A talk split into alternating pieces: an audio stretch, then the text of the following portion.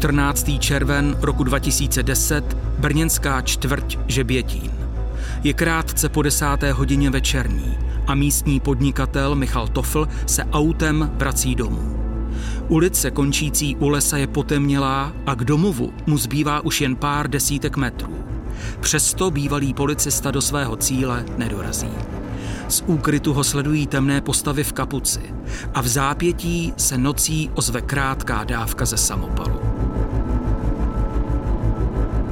O chvíli později první kolem jdoucí spatří nabourané auto a uvnitř najdou bezvládného řidiče. O střelbě nemají ani tušení a záchranáře, hasiče i policii přivolají k dopravní nehodě. Tady od nás asi tak 3 metry se nalezlo to vozidlo s poškozeným, který byl ve vozidle na místě řidiče a byl mrtvý. Jan Knibel si jeden z nejnáročnějších případů své kriminalistické kariéry připomíná přímo na místě události v Žebětíně. Tenkrát jsem po jeho nahlášení přijela i brněnská vyšetřovatelka Leona Vejnárová. Já jsem u toho případu byla vlastně od samého začátku, protože jsem byla ve službě a s kolegy z výjezdové skupiny jsme vyjeli na místo. Záchranáři i policejní hlídka v zápětí v přední části nabouraného auta objeví otvory po výstřelech a jeho řidič má průstřel břicha. Bohužel lékař potvrdí, že je po smrti. Tak byl ostřelen, tak to auto samovolně dojelo a narazilo to sloupu. Poškozený byl vlastně na místě mrtev, protože mu to zasáhlo aortu břišní a s tím tím zraněním se nedá žít dlouho. Pokud eh, už jsme zjistili, že se jedná o střelné poranění, tak jsme na místě museli najít příslušné stopy, čili balistické stopy. Takže já jsem začala v okolí eh, toho auta ohledávat a potom jsme přešli vlastně k automobilu a k tomu mrtvému poškozenému. Našlo se tam 11 nábojnic a zlomek eh, jádra střely, čili muselo být vystřeleno minimálně 11krát protože tam existuje i ta možnost, že jsme třeba nenašli ty nábojnice všechny. Kriminalistický technik také v zápětí doplní, že se jedná o nábojnice ze samopalu. Byl tam sám v autě. Ještě naštěstí, že tam byl sám, protože pokud by bylo víc těch lidí v autě, tak asi by bylo těch mrtvých víc, že vystřelit minimálně 11 ze samopalu na auto tak pravděpodobně by byli mrtví ti spoluvězci. Závěry jsme nedělali ještě žádné, protože jsme byli úplně na začátku a nebyli, ještě v tu dobu nebyly zajištěny žádné stopy, žádné věci. Při prohlídce mrtvého těla soudní lékař najde doklady a ukáže se, že asi 50-letý muž zemřel jen pár metrů od domu, kde bydlí. Navíc pro policisty nejde o úplně neznámou osobu. Michal Tofl byl kdysi jejich kolega z hospodářské kriminálky a většina týmu ho znala od vidění. Zatímco rodina expolicisty se vzpamatovává z šoku, většina operativců pátrá v širším okolí po dalších stopách a svědectvích. Vyšetřovatelka Leona Vejnárová soustředí myšlenky na úvahy o pachateli. My jsme v podstatě hledali to místo, odkud mohl ten pachatel vystřelit. A bylo to pro něj poměrně strategické místo, protože on se umístil za zatáčkou, čili on věděl, že tam ten poškozený pojede a věděl, že musí snížit rychlost v té zatáčce.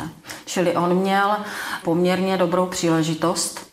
My jsme si tady domnívali, že by mohlo jít o nějaké vyřizování účtu z hlediska toho, protože ten poškozený v době výkonu služby, ještě když sloužil, tak eh, rozkrýval závažnou trestnou činnost a dost závažnou, protože to se týkalo i pana Krejčíře, který byl v té době už někde mimo republiku a jeden z verzí byla, že by se to tohoto skutku mohlo týkat.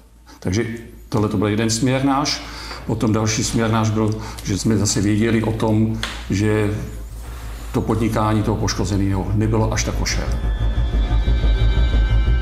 Kriminalisté sice pracovali i s verzí, že by mohlo jít o náhodu a vrah si jejich bývalého kolegu s někým spletl. To se ale brzy ukázalo jako málo pravděpodobné. Byly pro nás zajímavé věcné stopy, které jsme zajistili u něj ve vozidle. protože se jednalo o písemnosti, ze kterých bylo patrno, že udržuje stále styky s policií. Měl tam písemnosti používané u policie. A my jsme vlastně to množství těch písemností zajistili a e, dále jsme ustanovovali jeho kontakty, e, osoby, se kterými se stýkal a tak dále. V tu chvíli se vyšetřování rozeběhne několika směry a další kriminalisté začínají pátrat i ve vlastních řadách. Tým vyšetřovatelky Leony Vejnárové se ale prozatím soustředuje na okolnosti vraždy a začíná prověřovat zbraň, která v Žibětíně zabíjela. Její použití podle Jana Knibela mnohé napovídalo. Legálně samopal u nás je možný držet, ale jako z legálně drženého samopalu já jsem osobně nezažil takovou vraždu. Z legálně držený pistole určitě jo, těch bylo víc, ale ze samopalu střelba jasná nájemná vražda. Bylo vytyčeno mm, několik verzí. Museli jsme zajistit informace z oblasti podnikání poškozeného, jeho kontakty, aktivity, investice a podobně. Museli se ustanovit osoby, se kterými byl v kontaktu. Bylo k tomu vyslechnuto velké množství osob. Zažíváme se o poškozenýho. Toho my víme, kdo to je. Nevíme, kdo je pachatel. Takže my zkusíme první udělat časový snímek toho poškozeného, co dělal předtím, než se mu to stalo. Ten den on byl odpoledne na schůzce, ta se týkala jeho politické angažovanosti v té chvíli, kterou měl, a potom jel se svýma kamarádama někam na Olomoucko, pak se měl s těma svýma známými vrátit zpátky do Brna, pak jel domů a zhruba tak 15 minut před svou smrtí si telefonoval se svou manželkou, když říkal, že má ohřát večeři, že už se vrací domů. My nevíme ty vazby, nevíme ty vztahy, takže rodinu vždycky prověřujeme jako první, ale eh, tam nám z toho vyplynulo, že mm, určitě nikdo z rodiny si vraždu neobjednal. Z těch výpovědí bylo potom v podstatě už na počátku vyšetřování zjištěno, že velmi napjaté vztahy má si s tím Petrem. Petr byl podnikatel a jednalo se o e, nevyřešené finanční spory způsobení v jedné firmě, která potom skončila v konkurzu. Takže tady už nám bylo jasné, že mm, peníze hrály velkou roli v životě poškozeného, e, i toho Petra, i toho podezřelého.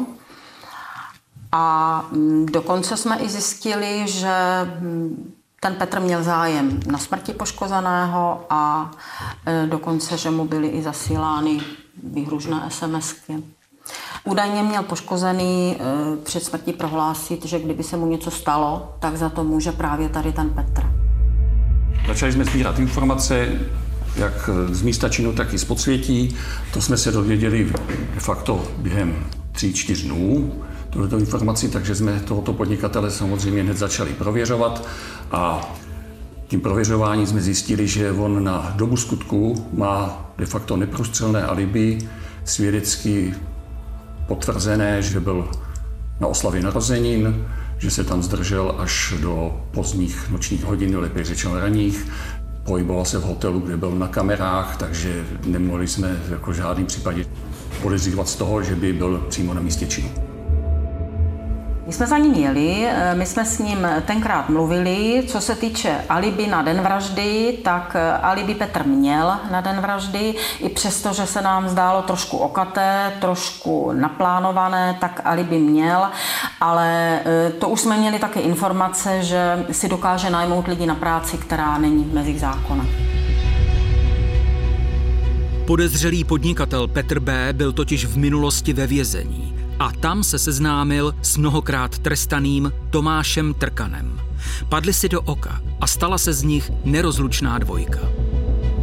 Když se vrátili z výkonu trestu, tak začali spolu spolupracovat. Tomáš dělal vyhazovače nebo ochránku mu na diskotékách, kterou podnikatel Petr vlastnil, nebo byl spolumajitelem této diskotéky. Pak mu dělal ten Tomáš i řidiče.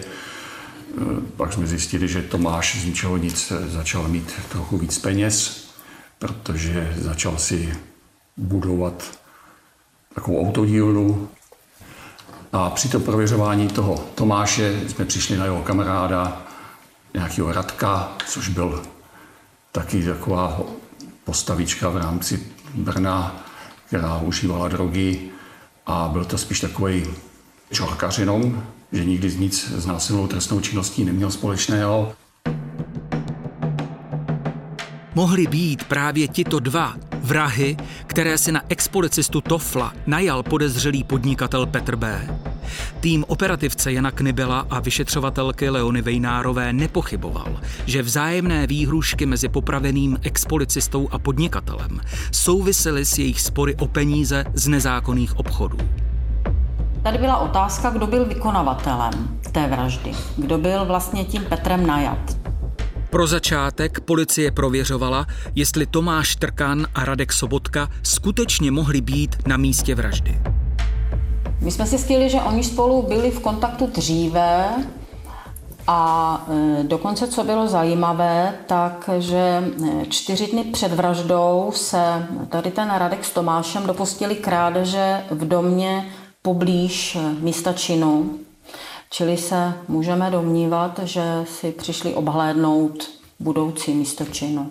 Že tam byla dvojice pachatelů, jsme zjistili z výslechů lidí, kteří bydleli v okolí místa činu. Došli jsme tam na jednu svědkyni, která nám oznámila, že zhruba tři až čtyři dny před skutkem viděla dva muže, kteří se tam pohybují, zdáli se jí podezřelí, eh, měli v patohu něco jako by tyčku. Protože ale oba muže, kteří navíc měli kapuci, viděla ze vzdálenosti asi 50 metrů, na fotografiích je nebyla schopná poznat. Kriminalisté zjistili, že Radek Sobotka je mimo republiku. V Rakousku ho zadržela policie kvůli krádežím aut. Tomáš Trkan byl v Čechách. Takhle jsme se domnívali, že by to měly být tady ti leti dva, pak jsme začali na ně schánět nějaké důkazy. Vzhledem k tomu, že jsme měli z místa odebraný pachové stopy, no. Takže jsme potřebovali ty pachové stopy zajistit u těch, těch dvou našich podezřelých. U toho Radka to bylo jednoduché, protože jsme zjistili, že je ve výkonu trestu v tom Rakousku, takže jsme v rámci mezinárodní právní spolupráce jsme vyjeli do Rakouska, tam nám odebrali jeho pachový vzorek osoby a ty pachové stopy jsme porovnali. Na obuvi Radka byly zajištěny povystřelové splodiny, byla zjištěna zhoda u pachových stop eh, z toho travnatého porostu a potom také byly srovnány stopy na nábojnicích a ty byly stotožněny u obou těch podezřelých. To byly pachové stopy. I když je pachová stopa nepřímý důkaz, pokud je součástí uceleného řetězce důkazů, má svoji váhu. A kriminalisté doufali, že oba podezřelí to vezmou na vědomí. Když na ně ale u výslechu uhodili, měli zkušení kriminálníci okamžitě po ruce argumenty. Zajímavé bylo to, že co se týkalo zajištění těch povýstřelových splodin na obuvi Radka, tak Radek nám tvrdil, že byl na střelnici a on na té střelnici skutečně byl, to jsme prověřili, ale už jsme se mohli domnívat, že vlastně šlo o zakrytí toho skutečného původu těch původních povystřelových splodin. U výslechů se Trkan i Sobotka chovali sebevědomně a zvolili stejnou taktiku. Nevypovídali. To byli trošku takový suverénové. Taky to byli staří bardi, co se týká kriminální minulosti, protože Tomáš byl v minulosti odsouzen tuším desetkrát a Radek šestnáctkrát. Policie tedy stále pátrala po dalších důkazech a objevovaly se nové zajímavé souvislosti. Podezřelý podnikatel Petr B. byl s Tomášem Trkanem zapleten do finančních podvodů v masokombinátu v Uherském Brodu. Tam šlo o škodu řádově desítkách milionů, kdy došlo k podpálení budovy, který ta firma Filex způsobila, ten masokombinát. Tam byly uloženy propanbutonové láve, které byly následně zapáleny jenom shodou okolností a náhod nedošlo k výbuchu, který by mohl znamenat velký škody jak na majetku a možná i na životech, protože těch propanbutonových lahví tam bylo dost. A tam jsme zjistili, dokonce jsme to i svědecky prokázali, že tento skutek spáchal Tomáš na objednávku toho podnikatele Petra. Za toto byli oba dva zadrženi, byli za to obviněni a byli za to i souzeni. V roce 2012 byl tým vyšetřovatelky Leony Vejnárové přesvědčen, že důkazů k tomu, aby třem podezřelým mohli sdělit obvinění, mají dostatek. Radek Sobotka a Tomáš Trkan skončili ve vyšetřovací vazbě a podnikatel Petr B., který v té době seděl ve vazební věznici v Brně za jinou trestnou činnost, čelil otázkám brněnských kriminalistů ohledně nájemné vraždy. Pamatuju si dobře, když eh, jsem vlastně dělala první výslech jeho, a to bylo pro mě veliké překvapení, protože to byl člověk, tak jak eh, vlastně jsme ho měli prověřeného, tak jak jsme měli vlastně ty kontakty kolem něj, tak eh, jsme věděli, jak se choval, že to byl člověk, kterému záleží na penězích, eh, který má hodně peněz, který si hraje vlastně na nějakého kápa, který si hraje na nějakého mafiána. A přede mnou tam vlastně seděla hromádka neštěstí. Přede mnou tam vlastně seděl bázlivý, ustrašený človíček. To mě hodně překvapilo. V podstatě on nedal dohromady ani jednu větu. On tu výpověď odmítl a když si vzpomínám, to bylo vlastně to jediné, co on řekl, že ne. Já si myslím, že určitě mu to došlo. Že určitě mu to došlo a že mu, eh, nevím, co mu v té době letělo hlavou, ale myslím si, že mu letělo hlavou, že spadla klec. Podnikatel Petr čekal na soud kvůli výbuchu a finančním podvodům v bývalém masokombinátu v Uherském Brodu a zlomil se poté, co mu kriminálka sdělila další obvinění. Tentokrát z organizování vraždy Michala Tofla. Po měsíci a půl v červnu 2012 se ve vězení oběsil. Žádný dopis na rozloučenou nenapsal, ale měli jsme tam výpověď jeho spoluvězně, který s ním byl kontaktnou spolu na té celé a on nám popisoval de facto chování toho Petra v posledních dnech, co se událo, co se neudálo. A podnikatel Petr si myslel, že to obvinění, které mu sdělil Zlínský kraj, takže není tak závažné, že to takzvaně rozchodí u soudu, že je to v pohodě. Horší pro ně je, že to obvinění, které jsme mu sdělili my z té vraždy, nebo organizování té vraždy, a potom Tomáš vypovídat začal. On se ale jakoby z té věci trošku jakoby vyvinil. Eh, on uvedl, že na tom místě vlastně vůbec nebyl, že to, že obstaral nějakým způsobem s tím Radkem, že obstarali ten samopál, že obstarali náboje, ale na tom místě on popřel, že by na tom místě vůbec byl, ale prostě aspoň něco nám řekl. V tu chvíli nebyl důvod protahovat vyšetřování. Kriminalisté předložili krajskému soudu zajištěné důkazy a na něm pak bylo rozhodnout o vině obou recidivistů. Určitě to byly stopy balistické, pak tam byly samozřejmě stopy biologické a stopy pachové. A potom pro nás byly zajímavé ty stopy věcné, o tom už eh, jsem mluvila na začátku, které byly zajištěny v tom autě. Sobotka a Trkan stanuli v roce 2013 před soudem, aby si vyslechli rozsudek. Ten je, zatím nepravomocně, oba poslal do vězení na 19 let. Oba dva se proti rozsudku odvolali. A v té době se na brněnské operativce obrátil Radek Sobotka. Potom, co se u soudu dozvěděl, že jeho kumpán ho obvinil z vraždy, rozhodl se doplnit svou výpověď. Podle mého názoru už neměl strach z toho Petra, to byla první věc. A podle druhého názoru, protože obviněný vždycky po skončení vyšetřování má právo si prostudovat celý vyšetřovací spis, čili on si tam četl eh, tu Tomášovu výpověď a ten Tomáš se to snažil vlastně celé hodit na něj. Ten Tomáš se to snažil celé hodit na něj, on se z toho jakoby vyvinil, že na tom místě vlastně nebyl, že tam byl Radek. Čili já se domnívám, že na základě toho on začal vypovídat před tím soudem. Na základě výpovědi Sobotky krajský soud požádal policii o provedení prověrky výpovědi. A tak se 25. dubna 2014 v brněnském Žebětíně chystají další policejní manévry. Téměř čtyři roky po vraždě Michala Tofla má Radek Sobotka v prověrce výpovědi ukázat, co přesně se tu 14. června 2010 odehrálo a jak s komplicem Tomášem Trkanem podnikatele zastřelili. Dopoledne ho na místo doveze eskorta z vazební věznice v Brně. Pod kopcem je zastávka autobusu. Čili odsud. Vlastně, Odsud. Takže my jsme vlastně přes, přešli přes les semka. E, na místě se složil samopal, podívali jsme se. To složil kdo ten samopal? To už se nepamatuju. To už bych vám. A podívali jsme se, jak to vypadá. Tomáš se nachystal tady vedle toho sloupu blíž k nám, tady v tom mlázi, vlastně, že by bylo, kde by to bylo schopné střelbě. To bylo někde tady, jak silnice, tak vlastně někde tady to bylo, přímo tady v tom takový, brdek a v tom bylo takové prohlubení, kde já jsem ležel, polo seděl, polo ležel. Tady mě i viděli nějaký mladí, kteří šli okolo. Já jsem měl na sobě černý tepláky, černou mikinu, čiltovku a vlastně přes to kapucu. Takže a ti mě viděli i vlastně jak tady toto. No a díval jsem se celou dobu dolů, aby jsme se nespletli v autě, aby se nestalo něco, co toto. Já jsem se zastavil, no tak nějak tady a dělal jsem, že si zavazuju tkaničky a jak přijížděl, vlastně tak jsem viděl, že už skoro stojí, buď stál, nebo skoro, že, že stojí, já jsem se jenom na něho takhle podíval a takhle jsem se zvedl.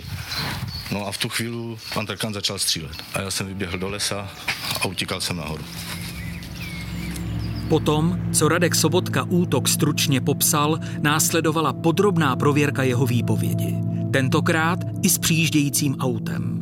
Přítomní znalci, obhájci a státní zástupce pak měli doplňující otázky. Bylo by dobré postavit přesně do toho místa, teda, kdy došlo k tomu zastavení. Jo, jestli toto ne... Si není právě jistý, no, jestli zastavil, jestli zastavil nebo jestli zpomalil. Že ještě pomaličku popojížděl, jakoby ke mně, protože já jsem si vlastně čupl, jako dělal jsem, že si toto, a když jsem viděl, že skoro stojí, nebo toto, tak jsem se po něm jakoby podíval, vidím, že stojí a v tu chvíli vyšla první střela. A já už jsem začal utíkat do lesa. A viděl jste zášlehy výstřelu? Myslím, světel. Já jsem se nedíval na auto vůbec. Já, jak jsem se zvedl, uslyšel, já jsem se podíval na auto jednou, to jsem si, jako že si zavazuju ty teničky, podíval jsem se na auto, viděl jsem, že skoro stojí. A jak jsem, jak jsem se otočil jakoby k lesu, tak jsem uslyšel výstřel, to jsem neviděl výstřel a prostě utíkal jsem do lesa. A kolik jste slyšel výstřelu? Já jsem to nepočítal, to vám neřeknu. No já vím, že prostě, jak, že jsem slyšel akorát, jak dostřílel a že jsem ho, my jsme se potkali až nahoře, nahoře u toho. Takže nevíte, ne. to byly dávky nebo jak? Dávka nebo no, jednotlivé jako výstřely? prvně jsem slyšel jednotlivé výstřely, pak jako výstřel za sebou, jak, jako by to byla dávka, ale já nemůžu říct, jestli to dávka byla nebo ne. Tady to místo jste si typovali ten den, anebo už někdy předtím? Už předtím. Už předtím jsme si to typovali. Takže vy jste se připravovali na to, že případně budete střílet i ve tmě? No samozřejmě. Proto se, proto se mělo právě vozidlo zastavit, aby se nestalo nic řidiči. Proto jsme se takhle domluvili, že zastavím auto, protože podívejte se, když on přeježdí ten retarder, tam jede pomalu. Pak ještě vyjíždí do zatáčky, tady jede taky pomalu. To jsme věděli celou dobu, protože jsme sem jezdili. A prostě uh, uh, bylo tak dohodli, že se řidiči nemá nic stát, nebo nemá minimálně zemřít. Prostě, že se, že se má rozstřílet vozidlo. Přestože Radek Sobotka tvrdil, že se svým parťákem měli podnikatele jen zastrašit, všechny střely směřovaly na řidiče a jeho stranu auta. Po střelbě se o umírajícího muže nijak nestarali, jinak ale jeho výpověď seděla.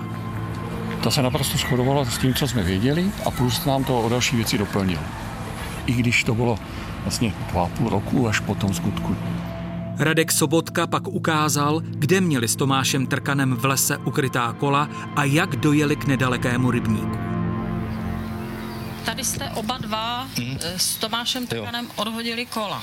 Já, ne, Tomáš ne. ne. Já jsem zahodil kolo, protože já jsem řekl, že protože jsme byli celý od blata, i to kolo bylo od blata. Byla tma, byl večer, říkám na tom kole, když nás, když nás někdo uvidí takhle na kole od blata, od blata, tak to je nesmysl. Tak já jsem zahodil kolo, vyslíkl jsem se, černou mikinu, no. černou mikinu, černý tepláky, rukavice jsem si sundal, šiltovku jsem si sundal, hodil jsem to tam a Tomáš říká, a co s tím teda? Protože... A hodil se to tam v batohu, nebo? Ne, normálně tak, no. A co s tím samopalem? Já říkám, ten tam mrzkem taky. Ale to je kousek od toho. Tak jsem mu to vzal z ruky, vlastně podělal jsem z toho zásobník, ten jsem zahodil zvlášť a samopal jsem zahodil zvlášť a batoh, eh, v tom zůstal pásek na cvičení, tak ten jsem tam hodil taky. Nakonec se oba komplicové dohodli a druhé kolo odstavili v nedalekém zemědělském dvoře. K zaparkovanému autu jim zbývalo několik stovek metrů. Počkali v něm do svítání a pak se rozešli. Jste řekl, že jste nevěděl, že pan Tofl je mrtvý a že to nevěděl ani Tomáš, když jste byli nahoru. Kdy jste se to dozvěděl? Druhý den ze zpráv. Z jakých zpráv? Z televizních, já nevím, jestli to bylo na četetnice, ráno, Takže 15. ráno. Asi 15 nebo 16 ráno, podle mě. Já si myslím, že to bylo druhý den. Podnikatel Petr B. slíbil Sobotkovi strkanem za nájemnou vraždu 200 tisíc korun, ale ve skutečnosti jim dal jen 50 tisíc. Protože ve vězení spáchal sebevraždu, k soudu s ním nikdy nedošlo. Sobotka s Trkanem zopakovali svoji obhajobu a tvrdili, že bývalého policistu chtěli jen postrašit. Soud jim ale neuvěřil a znovu, tentokrát definitivně, oběma potvrdil 19-leté tresty. Policie v souvislosti s případem zároveň rozkrývala trestnou činnost takzvaného Toflova gengu a z podvodů a vydírání obvinila celkem 13 lidí. Přesto se nakonec nepotvrdilo, že by skutečně šlo o organizovaný gang. Ex-policista Toffl se svými komplici falešně vytvářel kauzy, které ve skutečnosti neexistovaly. A bohatým podnikatelům pak nabízel, že za úplatek dokáže zařídit, aby policie jejich případ zametla pod stůl. Vydělali zřejmě sta tisíce, ale Toffl si špinavé peníze dlouho neužil. Podnikání na druhé straně zákona ex-policistu z hospodářské kriminálky nakonec stálo život a bývalým kolegům z brněnské Mordparty připravil případ, jakých po roce 2000 vyšetřovali jen pár. Nešlo totiž o vraždu v afektu, ale o pečlivě naplánovanou popravu. Je to taková chladnokrevnost. Je to prostě ten rozmysl, to, že si vlastně dlouho nad tím přemýšlíte a dlouho vlastně si to rozmýšlíte, že vlastně někoho zabijete. Vy už plánujete, že vlastně někoho zabijete. Takže o to je to horší.